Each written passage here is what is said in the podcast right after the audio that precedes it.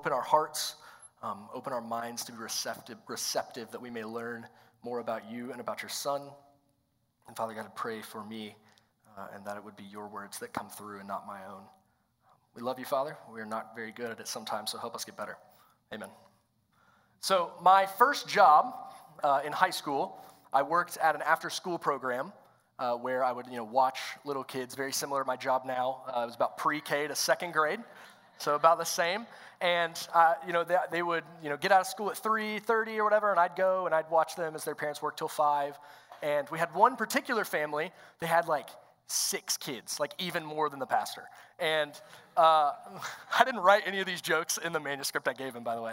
Um, but they had all these kids, and I, and I, found out as I got to know them uh, that uh, two of them were the biological children of this family. Two of them were foster children who are now uh, in the process of being adopted. And then two of them were just, just foster children. They were just staying there temporarily. And so um, I thought that was very, you know, as a good deed. I, I, so I got to know those kids, and it was a very hard time in life when you're a child and you're in a foster home, you're being adopted. So I wanted to really pour into their lives uh, and make sure that they felt loved and valued. So I did that. And um, one year I was asking them about Christmas, like you do. Kids love Christmas. So I was like, you know, what'd you ask Santa for? Uh, what'd you get? You know, what were you good all year? Did you get good stuff? You know, and so uh, through that conversation, I it came out uh, because they would say things like, yeah, well, under my tree, I had these presents or that presents, but under their tree, they had this or that, and or they say, and, and we got this, uh, we had this, these decorations on our tree, and uh, they had, you know, they had this decoration on theirs. And I was like, why do they got, what's the deal with these two Christmas trees? So I asked them, I said, I said, why, what, what, what two Christmas trees are you talking about? And um, what he told me was, oh, these two kids have their Christmas tree. The biological kids have their tree. And then we have, we have our tree in the other room, separate. It broke my heart. It's devastating, right? Because here in front of me are these, these four kids. Uh, two of them are about to enter the family, two of them are waiting to be adopted by a family because they don't have one. And then and, and you can just imagine the scene that that year on Christmas Day, they're gathered around this tree over here, and then there were these other kids over here just looking at something that they don't have and that they could never get to. Because even these kids who were in the process of being adopted were, were put on this second tree. So, even being brought into the family, they were still uh, separated, they were still distinguished uh, from the other kids. And so I'd, it was mind boggling to me because I'd heard them call each other brother and sister. They, that's my brother, that's my sister. But what the two trees communicated to me was that there was separation, there was distinction in the family. And that just shouldn't be so. Because we know that children are to be treated, whether they're biological or not, as your children. And adoption, according to Scripture, is about total integration into the family no distinction, no separation, no rejection. And as you heard from some of our songs today, we talked about adoption a little bit because it is an essential aspect of the gospel. Because all of us at one time or another, we're just like those two foster kids and those two uh, kids that were in the process of being adopted because we were looking for somewhere to belong, a family to belong to. And our one verse today tells us that we are enemies of God. We are enslaved to our own sinful desires. But God, in His love, has saved us from that slavery and adopted us into sonship. And that's our one truth for today that God, in His love, has saved us from slavery to adopt us into sonship. So, as always, we, we need to look at the context of our verse, right? It's very important, especially because we're right in the middle of a sentence. It doesn't make total sense uh, if we just did verse 5. So, to see the full beauty uh, of, of our redemption and adoption, we have to first know how broken we are and how holy and faithful God is. So uh, we, we get just that in verses 3 and 4. So look with me uh, there now. Paul writes this In the same way, we also, when we were children, were enslaved to the elementary principles of this world. But, I love it when the Bible says but. A lot of times, you know, it's like, you were really bad, but. So this is really important to get this. But when the fullness of time had come, God sent forth his son, born of a woman, born under the law. So, verse 3, Paul can use this weird language, right? We're enslaved to the elementary principles of this world. Sounds like someone's dissertation, right? It's really hard. Uh, but uh, I really think what Paul is saying is that, in some sense, at some point in our lives, before we come to know Christ, we are all spiritual slaves. There are standards or expectations that we place on our own life that we are constantly trying to keep up with. We're enslaved to feeling important or to being loved or to feeling good enough. And when we are enslaved to those desires, our entire being, our whole self is dedicating to making sure those things are true.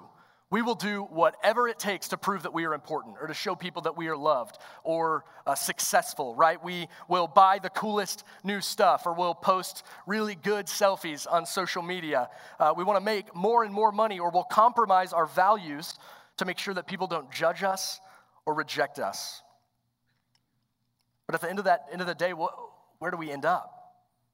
Do we ever have enough stuff? Have we ever posted enough selfies? Do we ever have uh, enough love to fill that hole? No, we just end up more beat down, more anxious, more stressed, more worried. We're never satisfied because, see, we're not just putting those standards on ourselves, but we're actually enslaved to those desires. So, work for a slave is never done.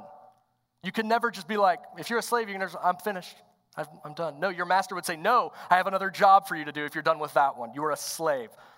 So when you're enslaved to the desires of this world, you can never work hard enough or be good enough for yourself. You can never free yourself. It's a cycle, a vicious cycle. So it seems really hopeless. What can we do? If, if we're enslaved to ourselves, we, we put these things on ourselves, we can never work ourselves out of that situation. What do we do? Good thing the, the verse continues in verse 4. Paul tells us the means by which God will break the cycle and bring us to himself in verse 4. But when the fullness of time had come, God sent forth his son, born of women, of a, born of woman, born under the law. So Paul is telling us this is God's plan. This is God writing himself into the story. It's like if Shakespeare so, Hamlet, right? You know, Hamlet. Hamlet's giving his uh, speech, you know, to be or not to be. And then Shakespeare, the writer, walks on and is like, to be. And he walks off. Gives him the answer, right? Or if, um, if Harry Potter goes to Hogwarts and he really needs to know how to defeat the Dark Lord, Voldemort, and J.K. Rowling, she just strolls in and she's like, hey, you know, just do this, you beat him. He's like, cool, thanks. Or if, if Harper Lee were to go into the courtroom and argue the case that Atticus Finch was supposed to argue, right? Uh, the author has written himself in and he knows the totality of the story, he knows the whole thing. So God waits for this perfect moment in time when all the stories of the Old Testament that we looked at just a couple of months ago, they all weave into this one moment, this one person, God's Son, who he sends into the world, not as people expected. He's not a conquering king, he's not a uh, liberator, but he's a baby who is born under the Old Testament law. Jesus is born to the same subject, or Jesus is born subject to the same rules and to the same temptations that we are subject to, but he obeys perfectly. You see, where we are slaves to the law, Jesus perfectly obeyed the law. So we see that we are really broken. We are enemies of God, and Jesus comes into the world uh, to save us. But it's this, all this context begs a really important question Why? You know, if you're a parent, you probably hear that question a lot. Why? Why? So I went and I visited some friends in Texas. They have a three year old son. And we went and ate at Cracker Barrel. And I said, I want to go eat at Cracker Barrel. He said, Why? I said, Well, because I like Cracker Barrel. Why? Well, because I've been there before and I really liked the meal. I got pancakes, you know, they've got good coffee. Why?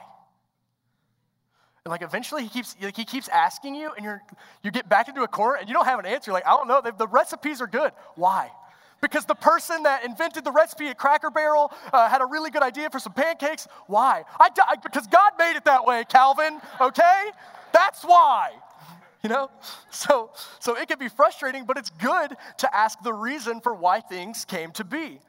So, Paul luckily anticipates that very same line of questioning from the Galatians. Why?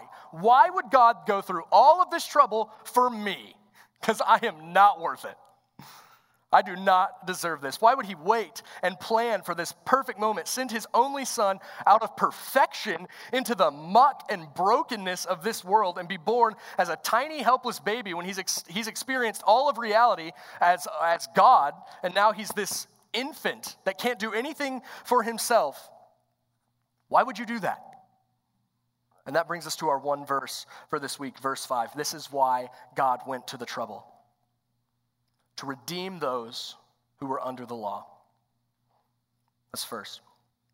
The word redeem here is a direct reference to our state as slaves uh, from verse 3. You see, in the Roman world, uh, slaves could actually be released from slavery if a wealthy benefactor w- would come up and they would pay the price for that slave. So uh, someone could just walk up and, and purchase, they, they say, I'd like to free that slave, and they would pay the price for that slave, and the slave would be free. So the benefactor is not really a, a, benefactor because he doesn't benefit anything from the transaction, right? He doesn't own the slave. The slave has no responsibility to work for that man. The slave is free because the benefactor paid the price. They're freed from the master who was controlling them because of the generosity of one person who paid the price on their behalf that they could never pay. So, in that same way, Jesus enters our story. He entered the slave market.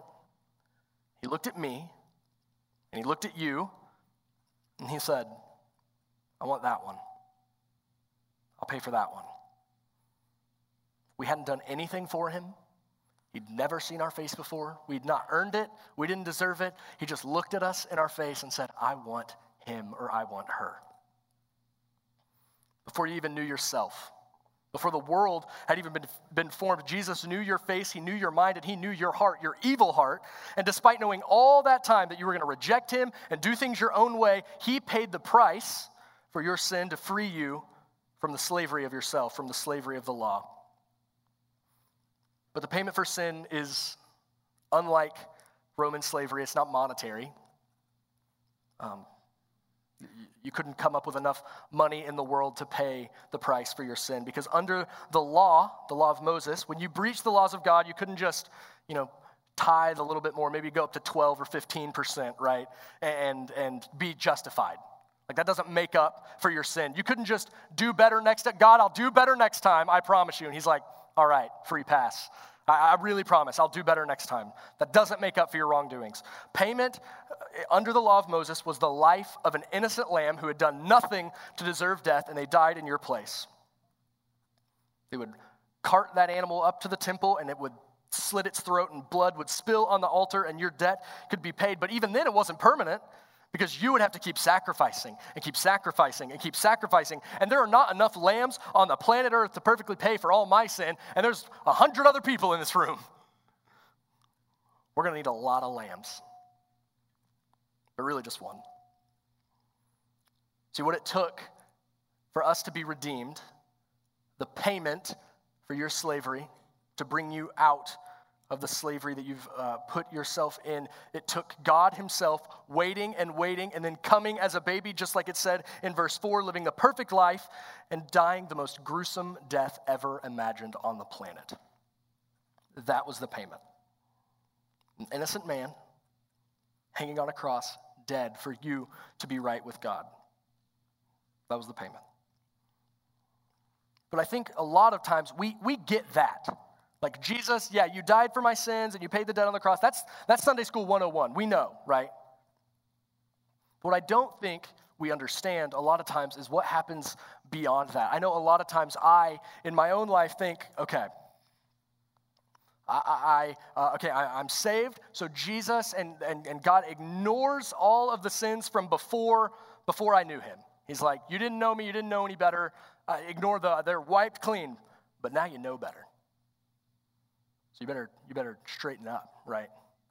Um, you better not mess up again because I died for you.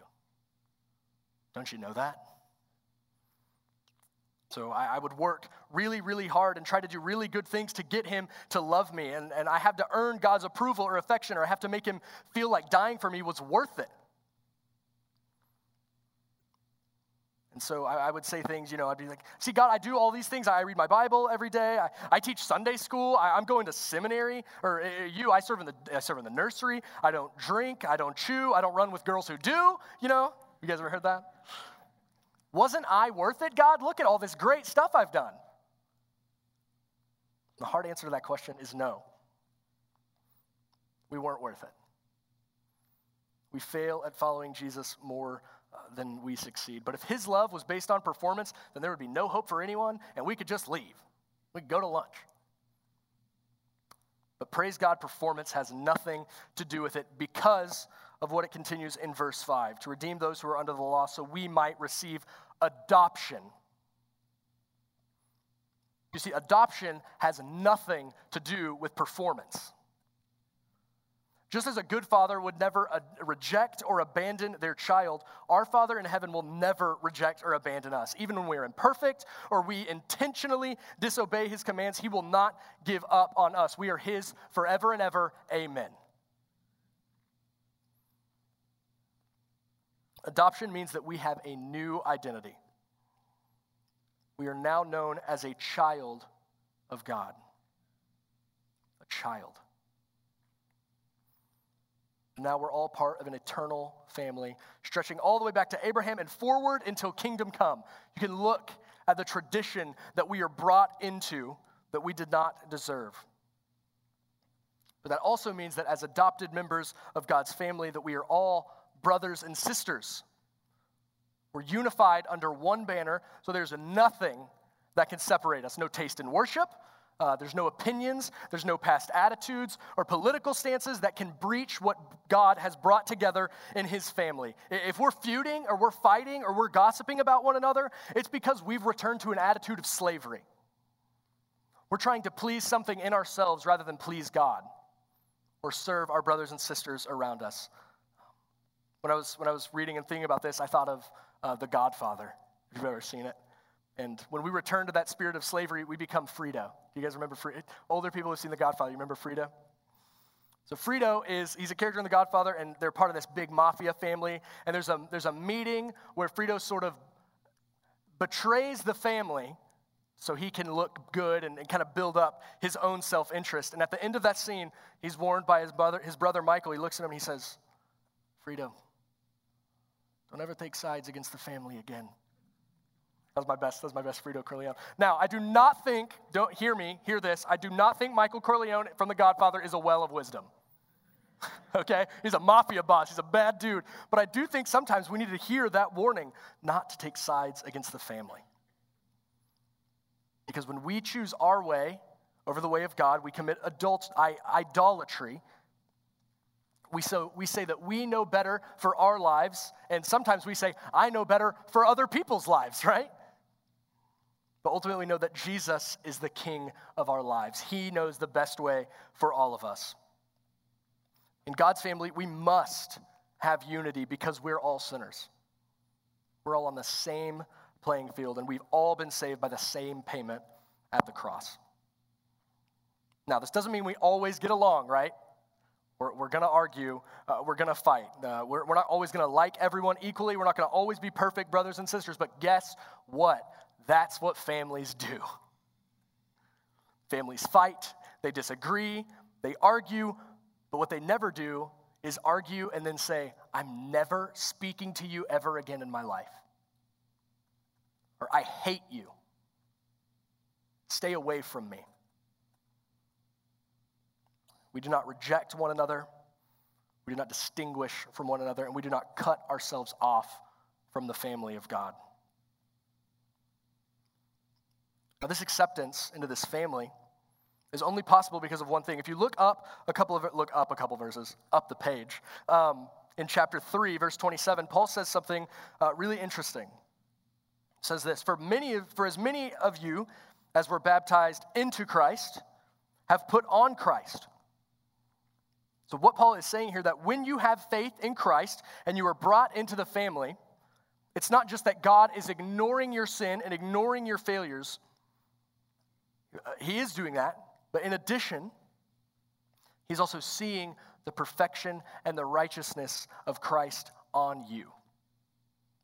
Your slate is not just wiped clean, but it is filled with the goodness and the beauty of Christ. Tim Keller, who's a pastor uh, in New York, he puts it like this He says, In the gospel, we discover that Jesus has taken us off death row and then hung around our neck the Congressional Medal of Honor. We are received and welcomed as heroes, as if we have accomplished extraordinary deeds. See, not only did Jesus not have to die on the cross to free us from our sin, he also did not have to make us, uh, in, he did not have to put us into his family and elevate us to a status that we don't deserve. See, the doctrine uh, of justification, the redemption of, our, uh, of ourselves, gives us freedom in the courtroom, but the doctrine of adoption gives us freedom, freedom in the living room. God is not begrudgingly accepting us into the family like we found uh, a loophole, or He's not tentatively letting us walk through the door and saying, I've got my eye on you now, you better straighten up. That's wrong. That's not what God is doing. He is welcoming, welcoming us into his family and he is proclaiming, Let us feast and celebrate, for this son of mine was dead and is alive again. He is lost and now he is found. When you are brought into the family of God, you are given a ring and a robe, and there is a party for you.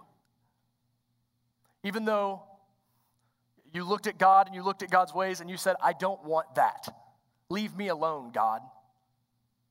He ignored you, he pursued you, and he brought you into his family, and now he celebrates you as a member of that family, but not just any kind of member. Because there's even more to this verse. So we're saved, we're redeemed, we're brought into the family, but the last two words of this verse change it radically. So that we might receive adoption as sons. So, okay, there's this thought in uh, sort of psychology, maybe. Um, I don't really know, but uh, called coding. And it's essentially saying that when you um, hear a word, you immediately think of something and associate uh, with something, an image or a person or a scene or a memory with that word. So I'm going to try something with you. My family, uh, pretty much every year at Christmas, we play a game called Spades um, which is a, a, simple game, you know, and the spades are the most powerful card in the game. You know, you play them. If you play a spade, uh, you essentially you win. And it's sort of a simpler version of a game called 99, which is a simpler version of bridge, um, which I know we got some bridge players in the house. Um, not looking at anyone. Uh, so, what does anyone know what those that like category of games is called? They're called trump games. Now, what did you think of when I said Trump games? You probably didn't think of spades, the card game. What you probably thought of was Donald Trump, the President of the United States, who five years ago you probably wouldn't have thought of when you heard the word Trump games. But now, we've heard and seen and talked about him so much in the news, in our own lives, in our Facebook walls, that we can't help when we hear the word Trump, we think of the president, right? So, so think about this. Our, our brains have changed to associate. So we got to put our brains back in time to the first century to the church of Galatia. Someone would get this letter and they would stand up and they would read it out loud for everyone to hear. And they, and they would hear, uh, you uh, might, so that we might receive adoption as sons. And women in the house would celebrate. Because it, it, might be easy to read this as, as chauvinistic or Paul being an enemy to women, saying this is reserved for men. Uh, this salvation, this, this being, this adoption is, is reserved for, for men in the church. But really, uh, Paul is being the most progressive, the most radical. This is one of the most pro feminism verses in the Bible. And this is why. Um, because sons uh, this is a patriarchal society. It's ruled by men. The sons are the ones who would receive the inheritance that was given to them when their father died. And, and uh, most notably, it would be uh, the firstborn son. So he's telling us not only are you adopted into the family of God, but you are now an inheritor of God's estate, God's kingdom. This is not just reserved for sons. Everybody who is in Christ is an inheritor they will inherit the kingdom of God. That's insanity. Why? Why would he ever do that? We, we've been freed as slaves, we've been brought into the family, but now we're elevated to share in the birthright of the only person who deserves it, Jesus Christ. We're all brothers and sisters, but we're also co heirs with Jesus Christ, who is the Lord of all things. It says in Hebrews 1 and 2 that he is the heir of all things, the inheritor of all things. So we have all of reality. We're, we're co heirs with Christ, who is Lord of all things. So what do we inherit? Everything. At the end of time, when, when uh, heaven comes down to earth, there's a new creation. We are to dom- have dominion over all of that reality, that, that which is ours as members of God's family. We are to take place in the resurrection of our bodies. Just as Jesus was resurrected, we inherit a, the spirit uh, that will resurrect our bodies one day. And when we die, we get to see a shadow of the things to come in heaven. We get to be with God, enter the throne room. So, I could stand up here and I could wax and I could talk about how great and how awesome that's going to be. And I could not describe how good it's going to be because we can't even imagine how good it's going to be. So, what I'm going to do is give us three things that our inheritance in Christ should drive us to. Right? So, we, we, we've received this gift that we do not deserve, and it's the greatest gift that we could have ever gotten. So, here, here's what we should do in light of our inheritance. First, we should have perseverance.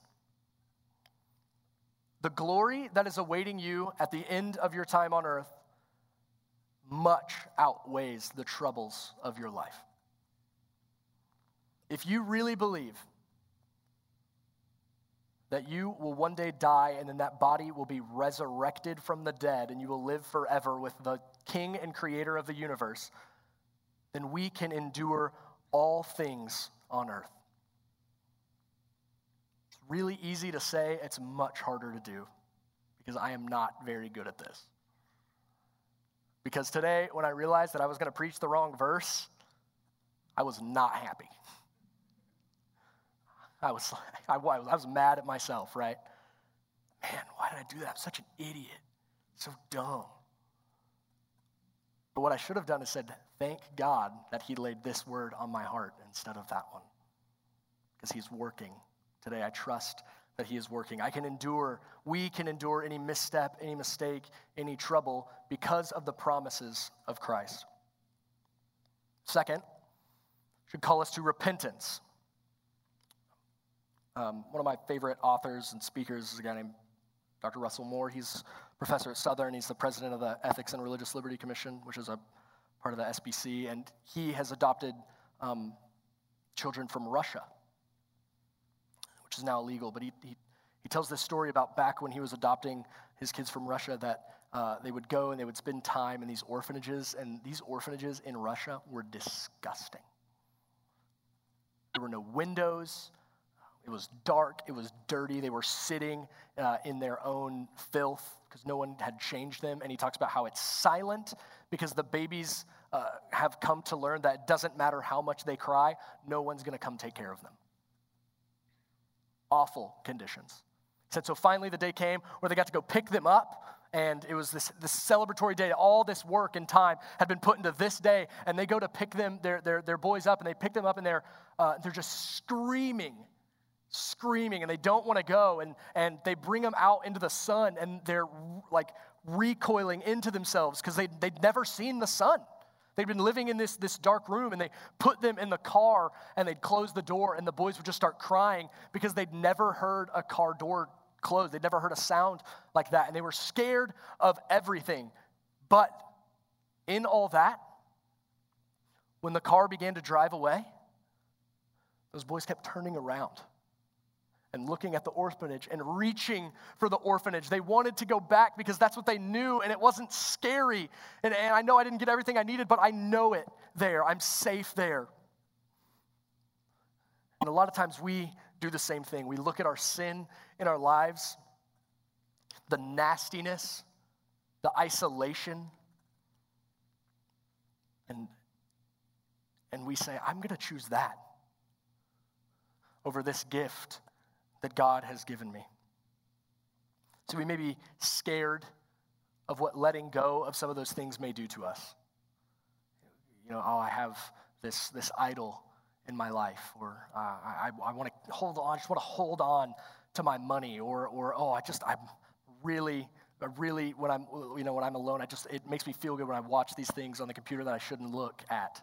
You know, it's, we, we, we can't give those things up. We're scared. We don't know who we are without those things in our lives. And we're reaching back for the filth and the nastiness, even though we know this inheritance that we have been given is far greater than anything, any sin, any brokenness that is in our lives.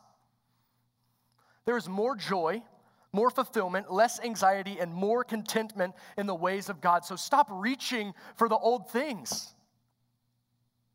It won't satisfy you. And the last thing we should do is should call us to worship. We don't deserve to be freed. We don't deserve to be adopted, and we definitely don't deserve to inherit all of these things that Jesus is going to give us. Our one verse today, it took us from slavery to sonship we are freed by a perfect benefactor, so we, then we can never pay that back. So when we are freed as a slave, the wise thing to do would be to follow that person who paid for your freedom and do whatever they wanted you to do. And then go tell other people, this man paid for me and gave me my freedom. He might do the same for you. He can do the same for you. I promise you, He can do the same. He's a great man, He's worthy. He didn't have to pay for me, but He did. We would scream that man's praises. We would follow him. We would dedicate our lives to that man because we were under slavery and he freed us. So once we understand who we were and where we are now, because we are in Christ, we have to submit ourselves to him. We must use our lives to proclaim and glorify his name. And that means in action, in the way we live our lives, the, the deeds we do, the actions we take, the words we use. Uh, that means in, in discipline, in, in not falling back into sinful ways, into reading scripture. If someone were to free you, you wouldn't want to know about this person. You'd ask every question about their lives. You want to know who they are. We have who God is right here. We can know everything about him. And finally, we would worship in song.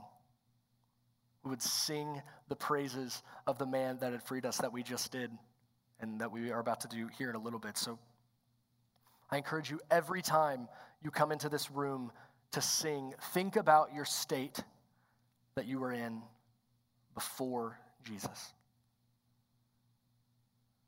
Think about the slavery the brokenness, the dirtiness. And then remember that Jesus came to redeem you from that slavery and adopt you not just as a child, but as a son who will inherit all things. So today you may be here and you might feel alone. You might feel like no one looks at you, no one cares about you, no one loves you or appreciates you.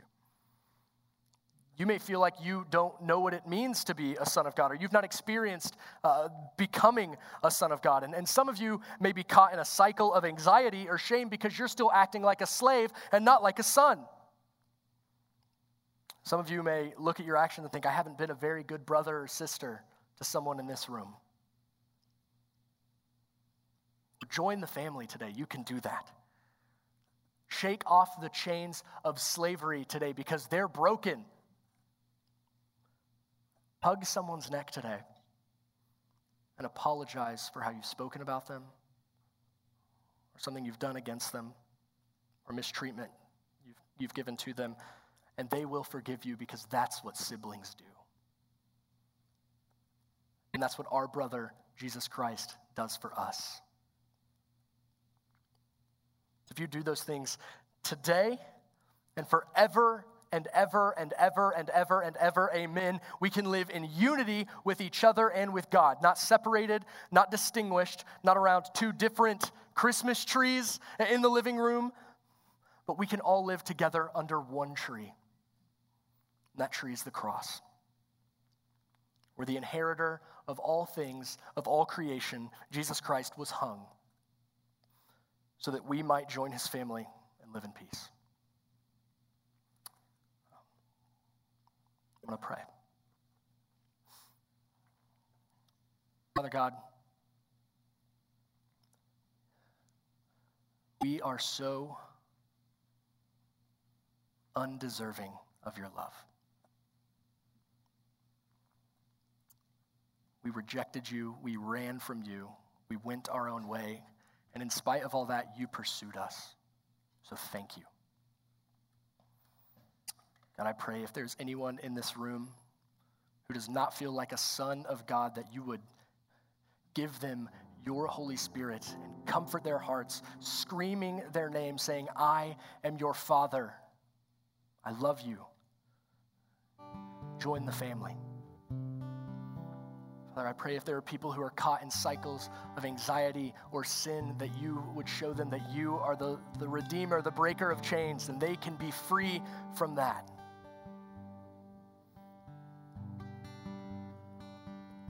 Father God, I pray that if there's anyone in this room who does not have peace with their brother and sister, that they imagine,